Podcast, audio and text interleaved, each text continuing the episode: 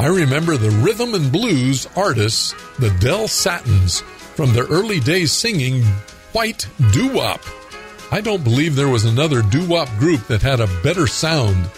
They were formed in 1958 in Manhattan and led by Stan Zizka, Fred Ferrara, Tom Ferrara, Leslie Cauchi, and Bobby Fiella.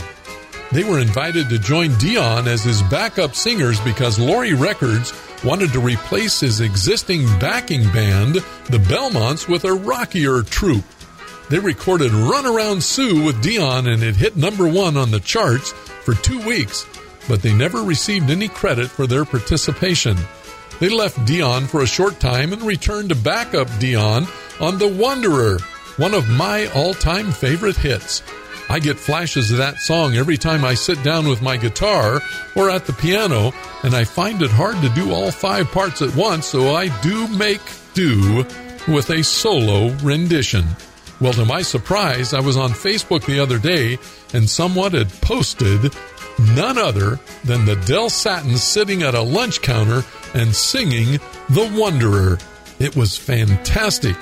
Though they each looked older, that special sound was still as clear as could be, and the harmonies were exquisite. In 1991, the Del Satins reformed for nostalgia shows.